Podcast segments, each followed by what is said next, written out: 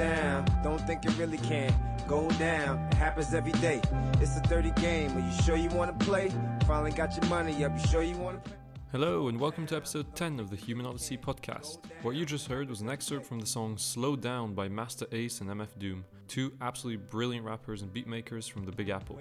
I'm your host Scanner, joined always by my co-host Jamie, and today we're talking to Danny Harris, Executive Director of Transport Alternatives, T A, one of the major organizations fighting for a car-free world and safer, cleaner transport in the great state of New York. Danny, how's it going? I'm I'm okay. Thanks for asking. How are you both? Good, yeah, not good. bad, not bad. Where are you right now, New York? I'm in New York City in my bedroom slash office. Um, yeah. And yeah, I'm looking out onto a, a, a beautiful New York City skyline. Yeah, as you can see, this is my uh, bedroom slash office as yeah. well. I think a lot of us are having that problem right now. That's right. So, Danny, you work for uh, T A, uh, Transport Alternative, but before that you were quite busy uh doing a lot of different things. I mean, as I read through kind of your resume, um I saw that you started out as a policy advisor on uh stuff from like the Balkans to uh even working for the Treasury. Can you tell us a little bit about maybe how you began doing that and then went on to do things like Feastly, the uh cooking um experience uh, app or website, I'm not sure, uh, and then on to transport? Sure. So I'm, I, I think at the core, I'm a storyteller. So the reality is that a lot of the my career decisions, um, you know, may may seem to to jump around, but you know, as a storyteller, you can look back and you know you do your best to try to weave a co- cohesive, authentic narrative that keeps people engaged.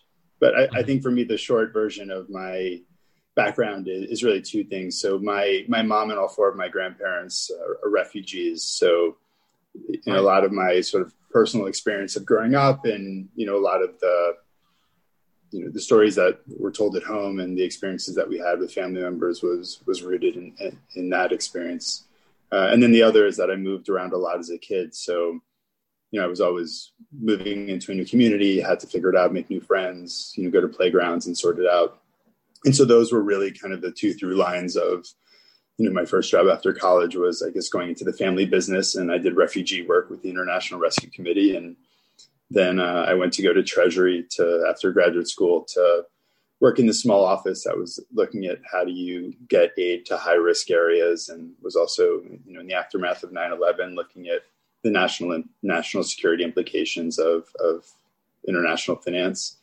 Um, and then I actually had a panic attack. I was living in D C, and I spent all of my days, you know, understanding the nuances of policies in far off countries. And I knew nothing about my neighborhood, didn't know my neighbors' names, didn't know the school down the street.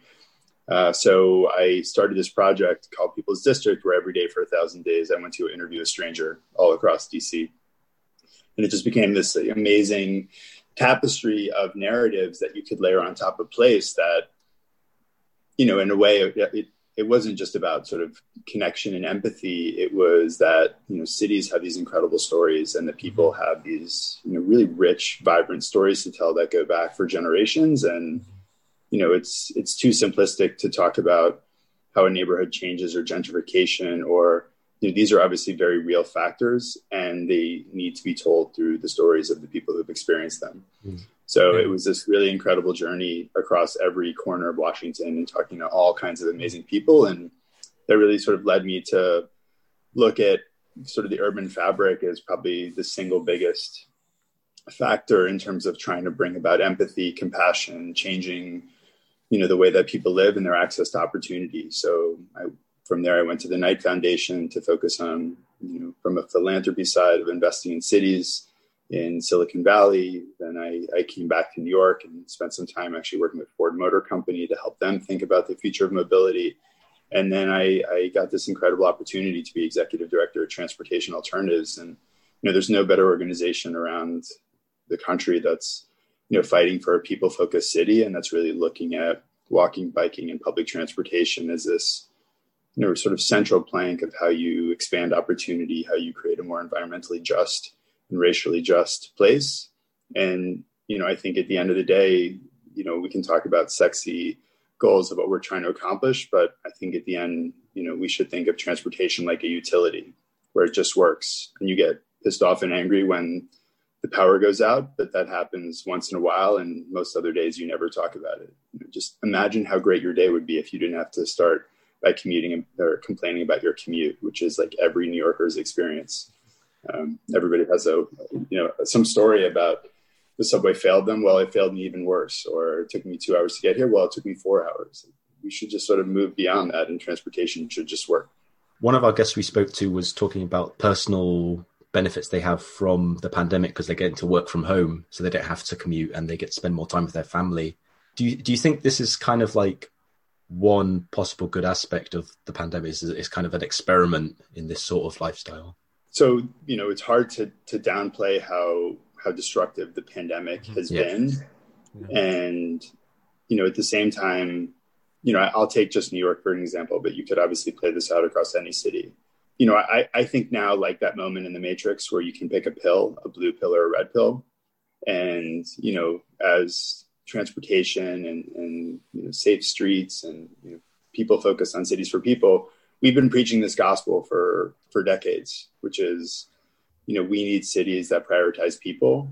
And for the first time in maybe almost most people's lives, they could look outside of their window. eight point six million New Yorkers could look outside of their window and see what their city looked like without traffic. Streets yeah, yeah. were empty. Kids could walk outside and play. There was space for social distancing. And for the first time, a lot of people started to ask, why do we give all of this incredible space to the movement and storage of vehicles? Mm-hmm. And maybe they didn't think about it in that way. Maybe they thought of it as, wow, look at all these things I can do, or, you know, I, I need that space for my restaurant.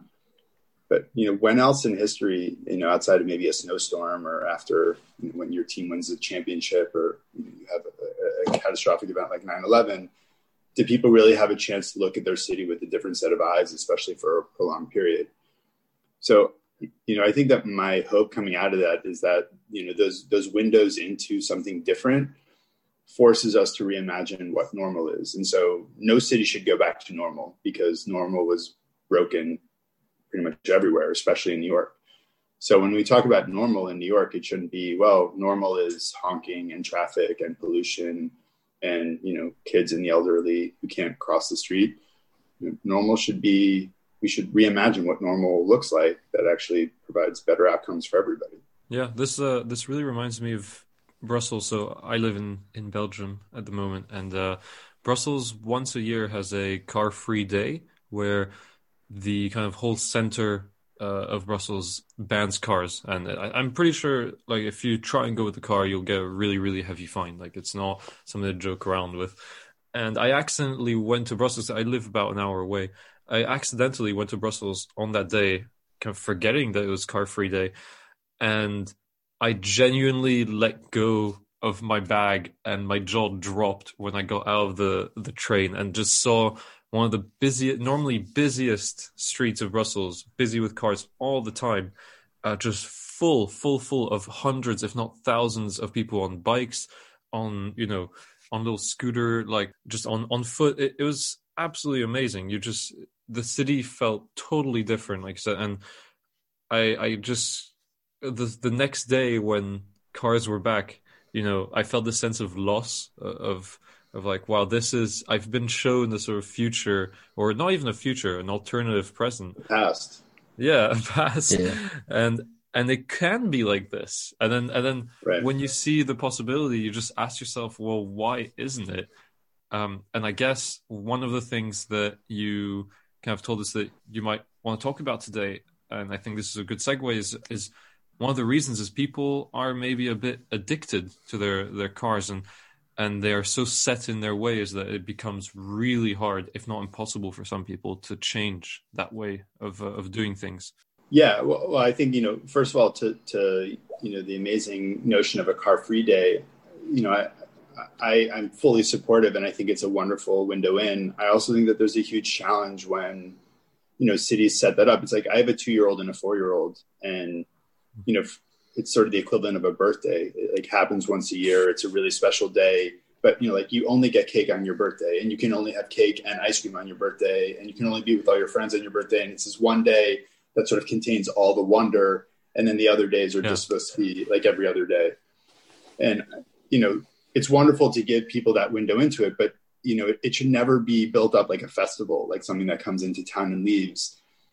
It should be about, you know, using that as, you know, a blockhead to, you know, sort of gain more traction, mm-hmm. you know, for whether it's temporary urbanism or, you know, helping people to bring these tools into their neighborhoods. So, you know, I think obviously there's sort of a broader system, and, and I think part of it, and what I, I really, you know, I've been thinking a lot about, uh, especially because, you know, I think where we as activists see a lot of the, you know, the real pushback is at this very hyper-local community level. Um, and, and I've been equating it a lot to, you know, to, to addiction. And, you know, you know, you can look in the communities that have been most impacted by opioids that are, you know, developed by pharmaceutical companies, where there was clearly intent about what those products were to do. And, you know, they were meant to, to do some good, but they, you know, spiraled out of control. And then, you know, the implications have been traumatic, devastating for communities. Yeah. You know, you would never go into a community that was riddled with opioid addiction and talk about treatment mechanisms that, you know, work, and then let the addicts say, well, you know, we don't want that in our neighborhood, or, you know, that, that can never work here. Or if you bring that, yeah. that will ruin my small business. Um, you sort of have a series of health best practices that are driven by public health that realize that there are, you know, implications, not just to an individual of opioids, but to an entire community. And you can translate that. And it may be a bit, you know, stark and provocative, but I want to put that out there. You know, car manufacturers have sold us this false bill of goods. You know, originally they wanted to talk about, you know, the freedom of movement drives human progress. And yes, you know, the car has brought tremendous things to our nation. And if we just look at this moment now where, you know, the vast majority of, of all vehicles that are produced by American auto manufacturers are assault vehicles. They're S U Vs, they're light trucks that are, are basically built knowingly to be aggressive, that are increasingly killing pedestrians and cyclists. You know, you just try to put your child in front of an S U V and you, you won't even be able to see them from the driver's seat. Yeah. And so you have these car manufacturers that are not just building bigger cars, they're putting people increasingly in debt because, you know, these vehicles are forty, fifty, seventy thousand dollars. And you have the consumers who are addicted to these products and the roads that are they're built on and the oil. They're the ones at a local community meeting who are fighting with us against bike lanes. You don't have Ford Motor mm-hmm. Company showing up at community meeting after community meeting with their lobbyists saying, you know, no to bike lanes and, and no to public transportation and more cars. You have local individuals who, who truly believe that, you know, whether, you know, at least in America, when you talk about gun rights, there's an amendment that people can pull back. Yeah. Like, there's no amendment about car ownership and parking. Yeah. Moses did not descend from the Temple Mount and give people the ability. Thou shall to- have an S U V. Yeah, you shall all God. have an S U V for generation to generation. Hallelujah. And yet you end up having these individuals who so equate a vehicle to freedom, and, and that that vehicle can be, you know, General Motors can sell a Hummer. Um, and yet, you know, the things that we want to do, we have to fight about the speed of an e-bike or, you know, small amounts of space. And, and so, you know, part of, you know, when you, when you understand addiction, part of it is just sort of recognizing that you're powerless over something. And, you know, too many individuals are not even sort of looking at their monthly pay statements and saying, how much money am I wasting on this vehicle that, you know, controls my life because it means that I don't have options when I leave my house. It's the only way for me to get to the supermarket. It's the only way for my kids to go play. And also that vehicle is the reason that people are dying on the street. It's the reason for air pollution. It's the reason that people are locked into poverty. So, yeah. you know, I, I, we fight in all of these different venues.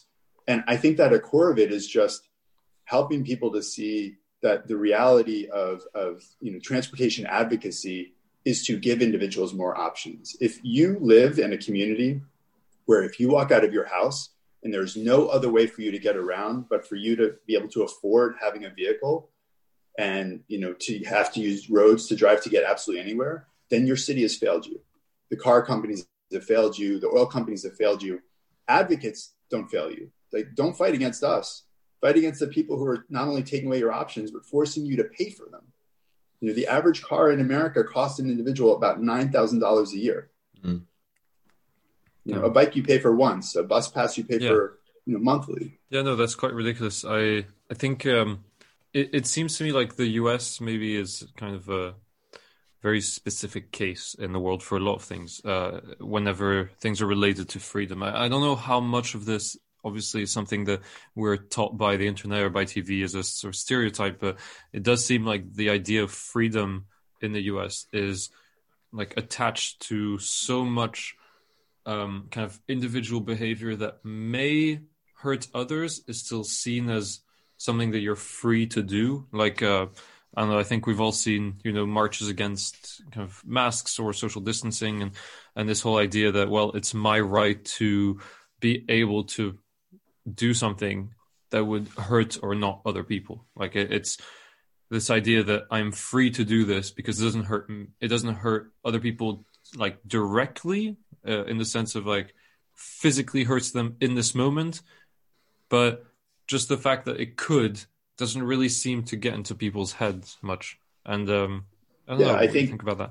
Yeah, I mean, I, I, I think you know one of my one of my favorite writers on this is is, uh, is Viktor Frankl, and he wrote mm. and he wrote and uh, Man's Search for Meaning. He writes at the end about that America really needs two statues. So on the East Coast, we need the Statue of Liberty, and on the West Coast, we need the Statue of Responsibility, because you, you can't just give people freedom without that responsibility of what that leads to. So, you know, you can talk about masks, you can talk about S U Vs, you can talk about guns, but simply giving people the tools because they believe that they have some God-given right, or, you know, founders centuries ago used words that can be interpreted in the present day. Mm.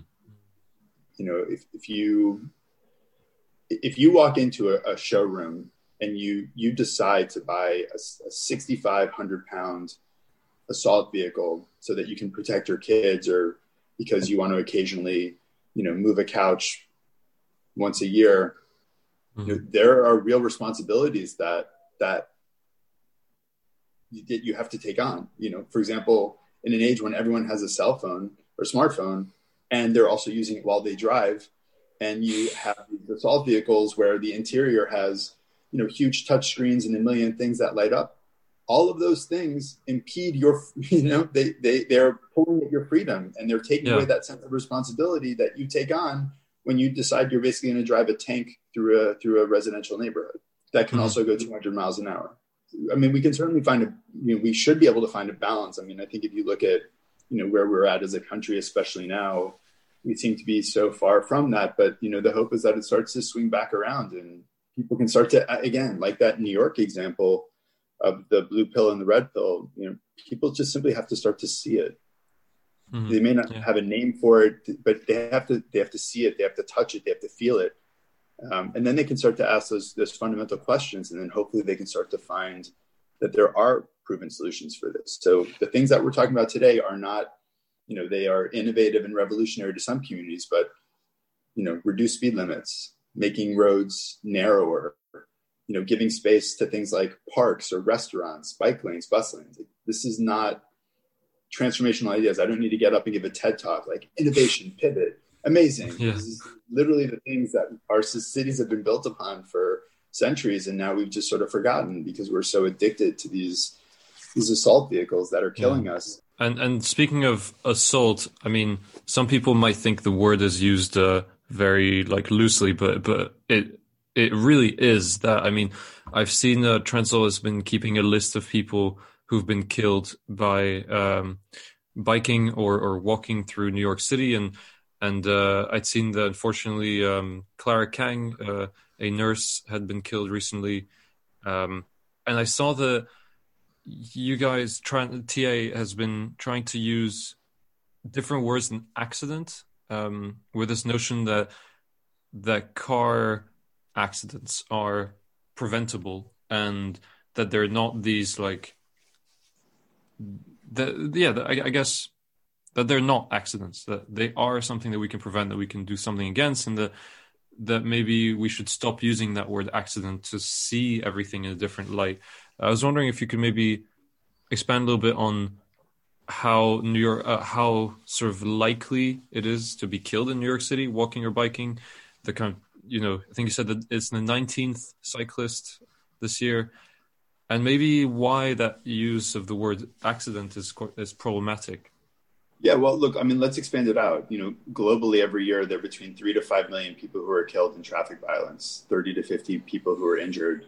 You know, in New York, in, in the United States, it's about thirty-six thousand a year just from traffic violence. And you can add, you know, I think even upwards of fifty thousand a year that die from other issues, especially from, from you know, public health concerns that relate to things like uh, pollution.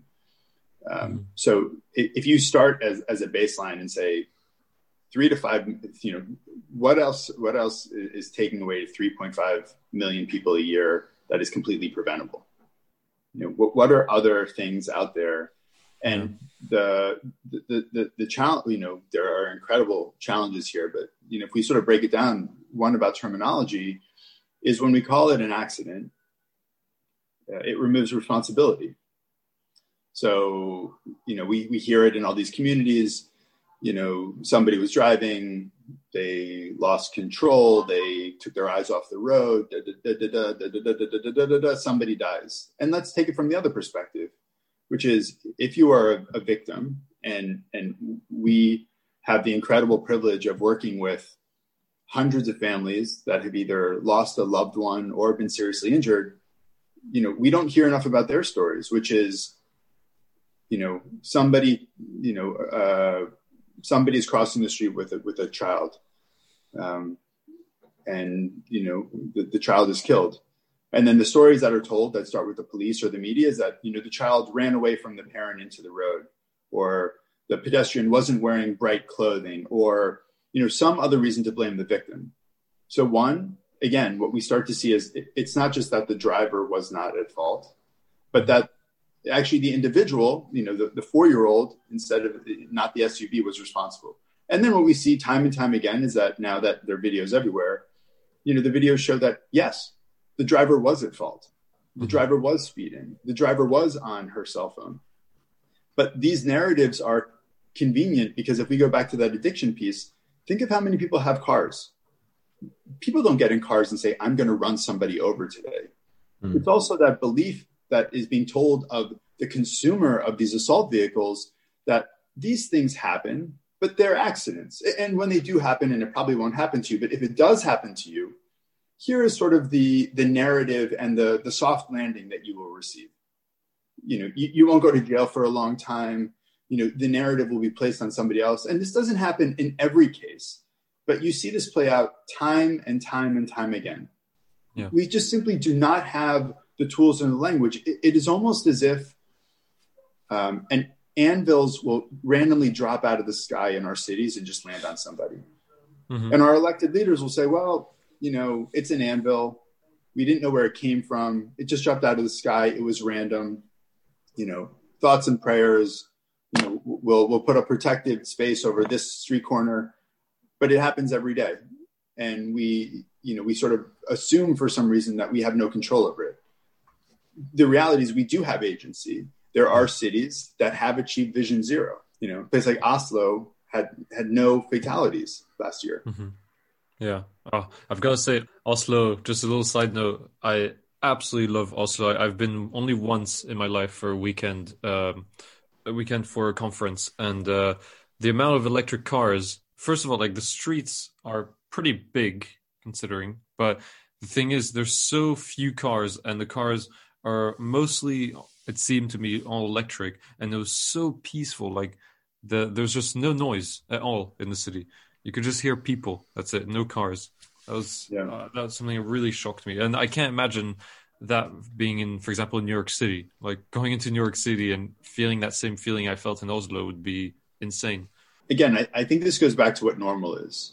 So I just want to reiterate this, that we have been sold lies about what normal is in the city. We've been told a lie. We've been sold a lie that you need a car to get around, that streets, should, that cities should be chaotic places that are filled with collisions and, and anger and noise and honking and pollution. You know, we've been sold this lie that, you know, we have to tell our children you know, that the biggest thing that they fear as a child is how to cross the street, or that we teach them how to bike in a park and then tell them, okay, well, you can never leave that park on the bike unless you're with, you know, unless you're next to me on a protected space out in, out in a, you know, a park or some trail somewhere. Like, these are lies. These, these are, these, this is sort of the, you know, the, this, this car, like the, the transportation system has become the opiate of the urban masses. It, it just sort of, it, it lulls us into this sense that the city is not ours, mm-hmm. you know, and, and you take and, and amplify that, you know, by infinity as you get into lower income communities of color, where not only do you have less places for people to, to for children to play, you have, you know, higher rates of asthma and air pollution. You have higher rates of traffic violence. You have longer commute times, which which directly connect to economic opportunity. You know, in New York City, you have nurses have the longest commute time in New York City as, as a group. So that was yeah. significant and a tragedy before COVID. And now add COVID to that. You have communities in, in the South Bronx that have the worst health indicators in all of New York State. Why? Because they sit at this asthma triangle where, you know, most of the diesel trucks that are delivering or dropping off in New York pass through these neighborhoods. So, mm-hmm. you know, that, that is not a coincidence. A question I wanted to ask is, would you say, in addition to this kind of addiction to this car lifestyle, would you say that in these road spaces, cy- cyclists and maybe even pedestrians are stigmatized to an extent? Yeah, I think that's exactly right. Look at what success means in, in too many communities. You know, success is not, you know, having um, having sort of the ability to have options and to walk around or take the bus because it's a dignified way to get around. You know, success in too many ways is having, you know, a big, beautiful car. A fancy car, and and that's that's everything from if you are in, um, you know, I, I lived in San Jose, California, um, and there we were really focused on trying to to build better bike infrastructure. And San Jose has one of the largest Vietnamese communities outside of Vietnam, and so, you know, as you obviously start to understand and work with the community, what you realize is that, you know, not for for everybody, but for many individuals, bicycles were tied to poverty and were tied to what they had left in Vietnam. And so when you talk to a few people, they would say, well, you know, could you imagine if my cousin back in Vietnam saw me riding a bicycle on Instagram? So I think, again, we sort of, we sell this vision that these are sort of outward displays of self and identity. And, you know, there's also huge pieces of toxic masculinity. Like, if, you know, if you want to feel, you know, if you want to feel a certain way, go like go take an axe and, and chop wood. Don't, yeah. you don't have to buy a seventy thousand uh, pound, you know, light truck and drive around thinking that you're, you know, you're in the Fast and Furious. Yeah. Um, but you know, all these things again are, are interrelated. So it means that, you know, that the power, the agency, the to- toxic masculinity is tied, you know, to some super super duty Ford F three fifty that's built where the front end looks like it's coming at you, uh, as opposed to walking or biking or taking mm-hmm. the bus, where maybe people think you're poor or you don't have options, or, you know, you're some radical environmentalist. Like, no, maybe you just like to have that time. Maybe you feel better when you ride a bike. Maybe you mm-hmm. can have a car and can drive occasionally, but this is just a much more convenient, pleasant way for you to get around or to have yeah. more time with your kids. Yeah. I, I, I kind of, um, I'm really interested in this notion that you brought up of people who oppose you in, for example, town hall meetings and, and such, uh, because I guess we do have, maybe, maybe it's a, a kind of false idea, but we, I, I think a lot of us have this idea that uh, car manufacturers do have these kind of people going around lobbying for, against, you know, increases in bike lanes or in public transport, and instead pushing for that single individual transport uh, means of transportation. But what you said just a little bit earlier uh, in this episode is that, no, in fact, the people, the opposition you encounter is from private individuals, from people who just don't want to give up what they have. Can you can you tell me a little bit about that? Because I'm I was really surprised to to, to hear that. Well, look, it's both. I mean, I, I think at the highest level, you have what I call car washing. So, you know, the same way that every brand is trying to be green or about Me Too or about B L M right now, you know, the car manufacturers are the worst. So they talk about, I mean, you can read any statement from, you can hear the, the great sound of New York City in the background. But, you know, go open any, um, you know, C E O speech from a car manufacturer, and they talk about the future of connected and sustainable and da, da, da, da. And then, you know, that usually either starts or ends with, and we're we're going to go big on S U Vs and light trucks, and the future is going to be electric. So one, you know, we know that electric cars are not the future. No, I, I want to restate that. Electric cars are not the future. It's it's refreshing to hear someone say that, because way too many times in the environmental movement, we, we hear push for electric cars. And right. on this podcast, they are not the future. Yeah, the, we've talked to people uh, who have told us very clearly that we just... they're a terrible, terrible idea. They'll just further different problems. Yeah, and you know, neither are A Vs. I mean, you look at even the particulates that come out of things like brake pads and tires, and you know, they have high relationships with things like brain cancer. So, you know, this is a basic geometry question, which is our cities have a limited amount of space, especially on our roads. And so there are only a, a certain number of things that we can put on them. So it doesn't matter. Again, I'm sure people have seen these images of, you know, car versus electric car versus autonomous car. They're all roughly the same size, and they're all taking over our cities.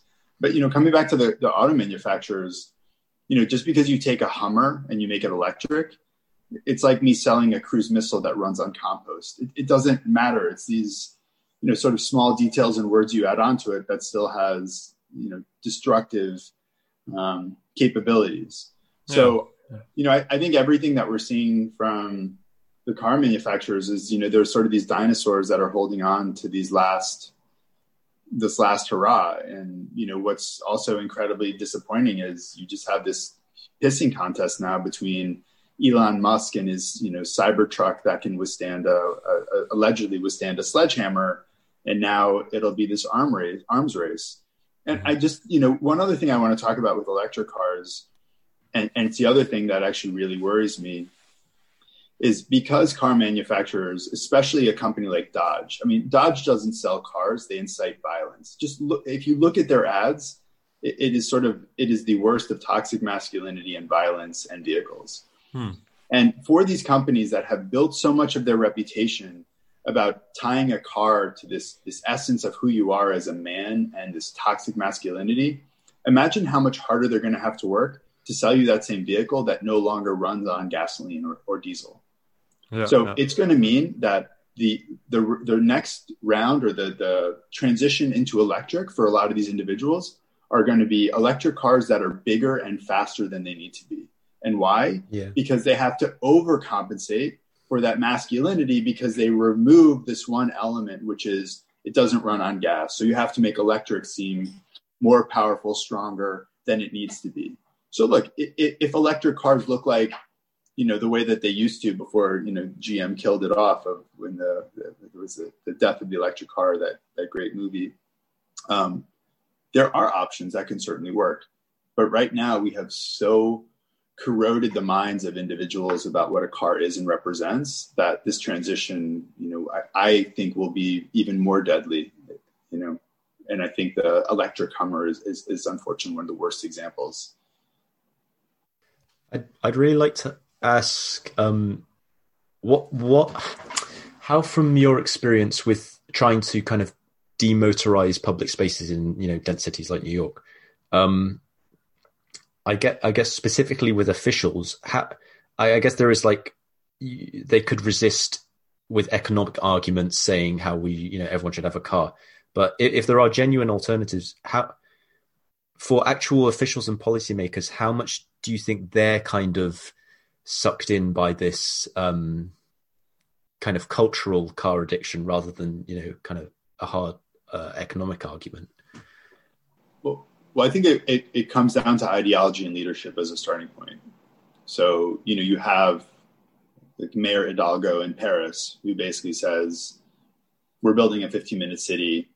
We are going to move incredibly fast, and you're, you're going to catch up, and you, a lot of you are not going to like this. And I, I have family in Paris who are constantly telling me about how much harder their commute is and how much worse they think the city is. And I, I promise you that that city will be better, and that over time people will forget about, you know, these immediate challenges, and, and it'll just unlock more opportunity there. I think you see similar things happening in London, where you end up having some sense of urgency that's typically, and it's, I, I look more in the European context, but you know, there it's about air quality and climate. I think here mm-hmm. in America, we still can't agree that that's an issue.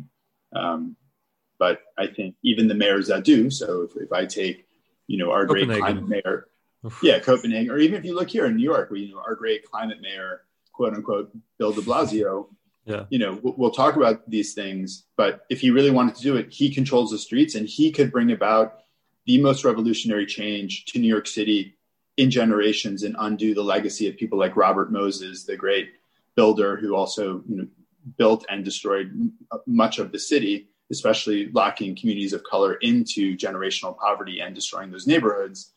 You know, a leader with a vision and looking at streets as an asset instead of a liability could completely transform what that looks like. So, you know, I, I think it's incumbent on, on leaders to, to really take, I would say, three perspectives. Um, one is to look at the amount of public space that is wasted on car movement and storage, and to ask within that, what revenue, what, what, what revenue are we deriving? So in New York City, we have three million free parking spaces. So if we decided as a city, we're going to offer free par- we're going to offer parking, let's charge for it. Let's take a new curb policy and let's say, okay, you know, this is no longer a God-given right. You want to be able to bring your car into the city, we have congestion pricing, and we're going to start charging you to, to put your car around. That's one. The second is to start to say, what else could we do in that space? So in the aftermath of COVID, we see things like open restaurants. There are ten thousand restaurants in New York City that are now staying alive and hundreds of thousands of workers, because those restaurants have taken over either some part of, of you know, a parking space or sidewalk space. And, and those restaurants would not be able to survive but for that space.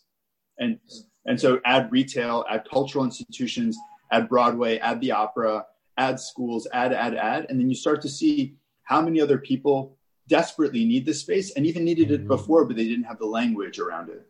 And then the third is the human toll, which is, you know, electeds need to hear from both individuals that have been personally impacted by traffic violence and from the people who, you know, may be fortunate that they, they, they don't know somebody who was killed or they were injured, but it impacts them every day. My ninety-five-year-old grandmother, she passed away, uh, unfortunately, two years ago, but she lived in this city for se- over seventy years.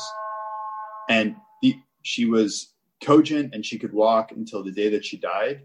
And for the last years of her life, she was terrified to leave her apartment because she could not cross the avenue that she had crossed for, for decades, because it was too big and it was too fast, and she didn't feel the confidence to walk by herself. So the city has failed her in that this was her city, that she no longer felt she had the ability to even go outside and explore because of our streets.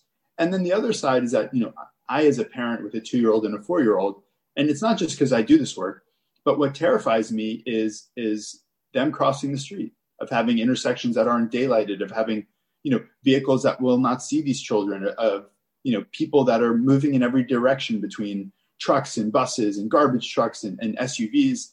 And, and I feel that the city is not built to protect my children. It's built for their convenience, but it's not built for us. And at the end of the day, that's one of the first duties of, of politicians, is to protect their citizens. Right. And citizens can have cars, and that's fine. But, you know, our city needs to be built for people. I know it's a simplistic concept. I know it comes out of obviously a lot of the work of Jan Gehl and in Copenhagen. And I, I think it is the most fundamental concept that, you know, we add, need to add layers on top of it, which is, you know, it needs to be built, yes, so that all people can th- can thrive, but we need to create indicator species. I mean, it should be, it, it needs to be children. It needs to be older adults. It needs to be people with limited abilities. It needs to be our most vulnerable, especially communities of color. I mean, we need to understand how the city that works for people can specifically support each of these individuals. Um, and then if we're able to do so, it, it, it elevates opportunity for absolutely everybody. Yeah. Yeah, no, I think, I think that's very true. Um, I, I want to talk about this, uh, this little spat maybe that, that you've had, uh, or your, your fellow, um, T A people have had with uh, the current mayor of New York, um, de Blasio. So in the, what, forty-six years that T A has been uh, working for alternatives to, to transport, it's done, it seems to have done a lot. Like, from what I've been researching, it, it seems to have achieved quite a bit, um, including one of the first, America's first protected bike lane, it seems, and managed to lower the city's speed limit as well, um, for the first time in, in fifty years. So it's had quite a few victories, it seems. But do you think that what's coming next, what, what you guys would like to do in terms of this kind of revolutionary change, is that something that T A is prepared to fight, not prepared, but equipped as well to, to fight for, and something that, you know, the current mayor or maybe a future mayor uh, may actually have the power and will to do? Or do you kind of see it a little bit as a sort of lost fight because um, New York is so big and, and, and there's so many interests competing?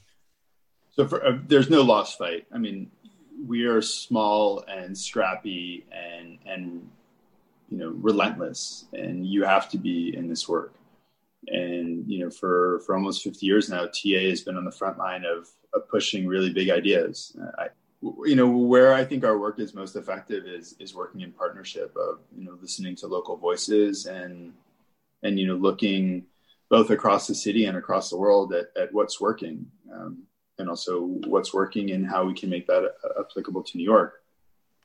You know, when when Vision Zero came to, to not just to the United States, but to New York under Mayor de Blasio, and, and T A was a, a, a big supporter um, in helping to make that happen.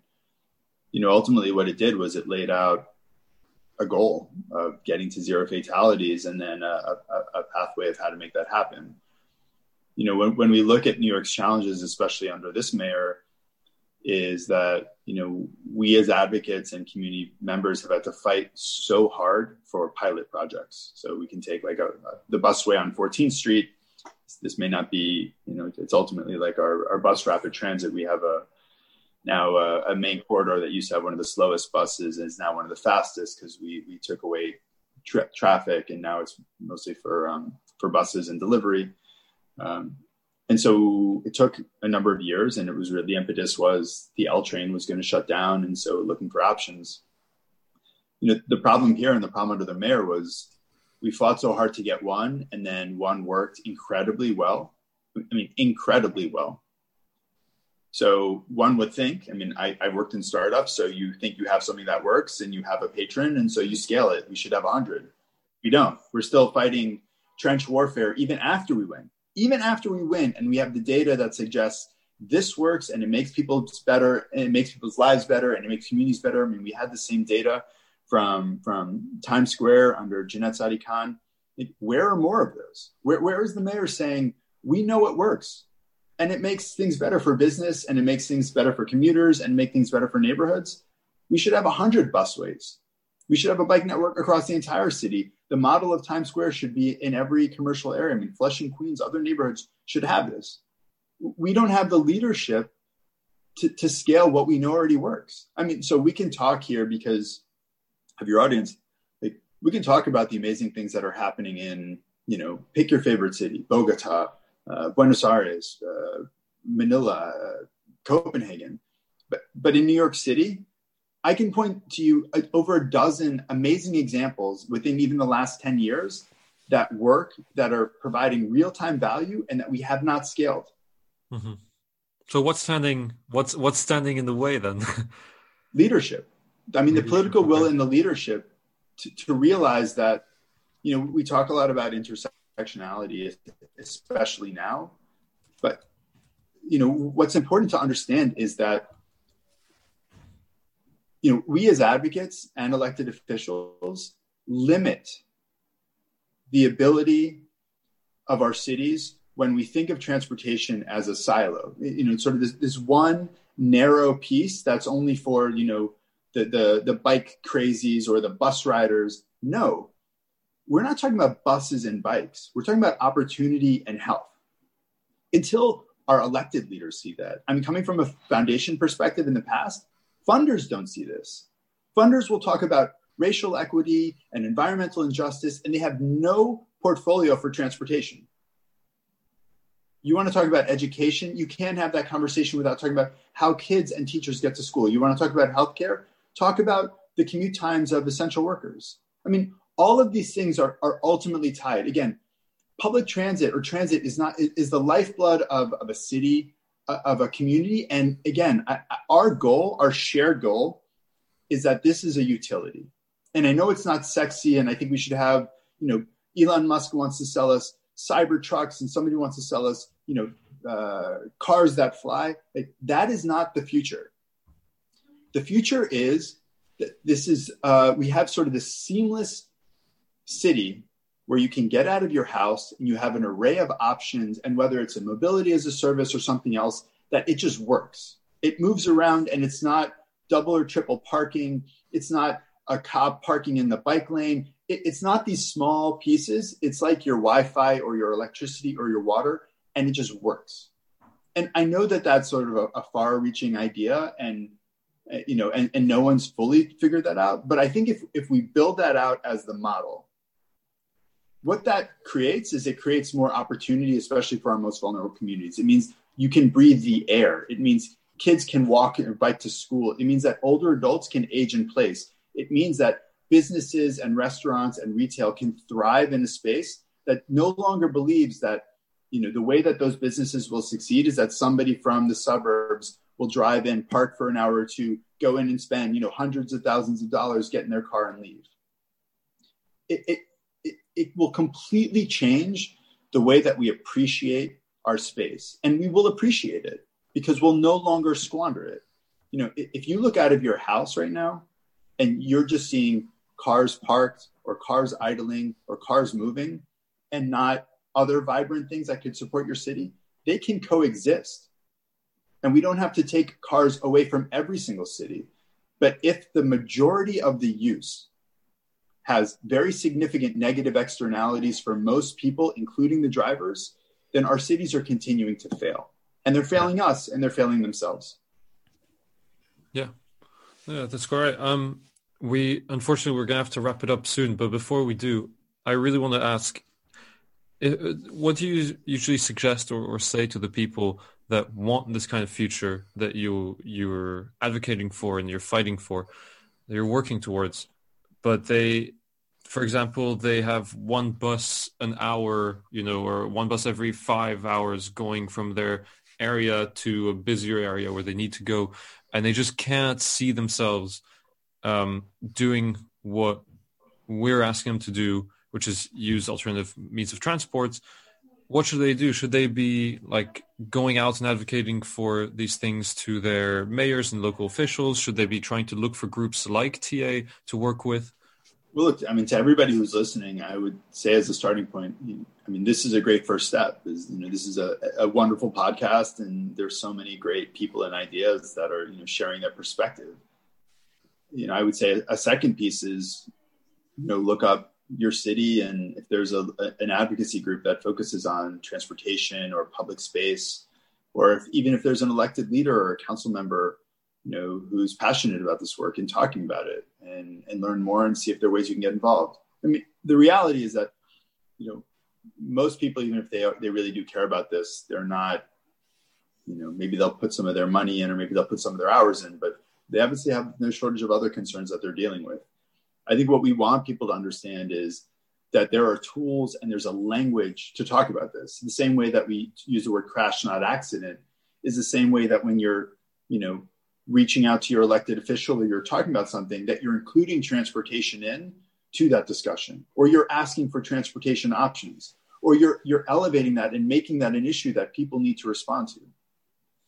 And, you know, a lot of people ask, especially because we, we, you know, so much of our work is around bike advocacy, is that they ask, you know, why, why are bike activists so angry?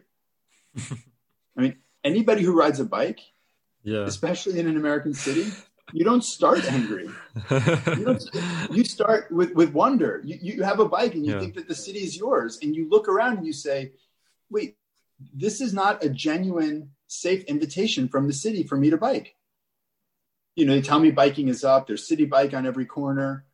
But, you know, the way that we approach our infrastructure, especially with bikes, it's like building half of a bridge. I mean, imagine in your city if the mayor just said, like, see that river over there? Um, we're going to build a bridge, but it only goes a quarter of the way over. So, you know, we're going to build it, and then you have to figure out how to get across the rest of the way. So you just have, you know, people going to the end, and then they jump off and swim, and, you know, some of them get eaten by sharks, but whatever, you know, we, we at least, we, we gave you part of that way to get across. Yeah.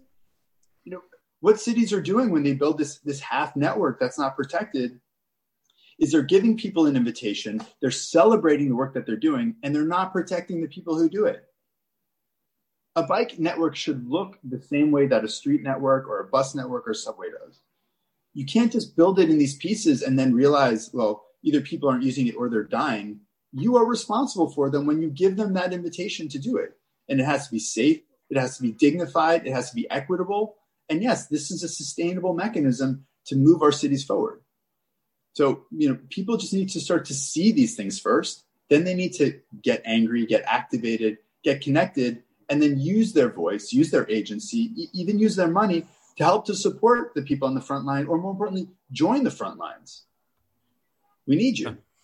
Yeah, for sure. I always think of, uh, whenever I think of angry bikers, I always think of um, Calvin and Hobbes. Calvin's dad always struck me when I was a kid. I never understood, you know, I, I'd read the Calvin and Hobbes comic, and the dad would always come home angry, thinking, you know, saying like, these damn car drivers, and they, nothing is safe for us anymore.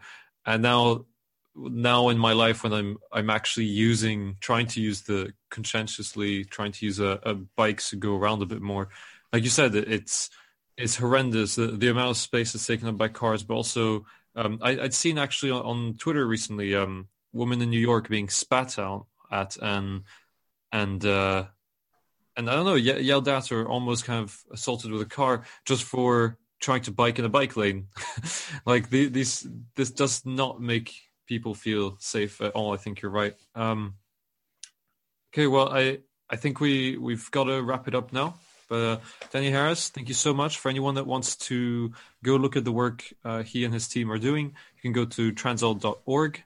Um, Check out what the get. Check out what they're doing. Get involved. Donate. All that stuff. Uh, Danny, do you want to plug anything?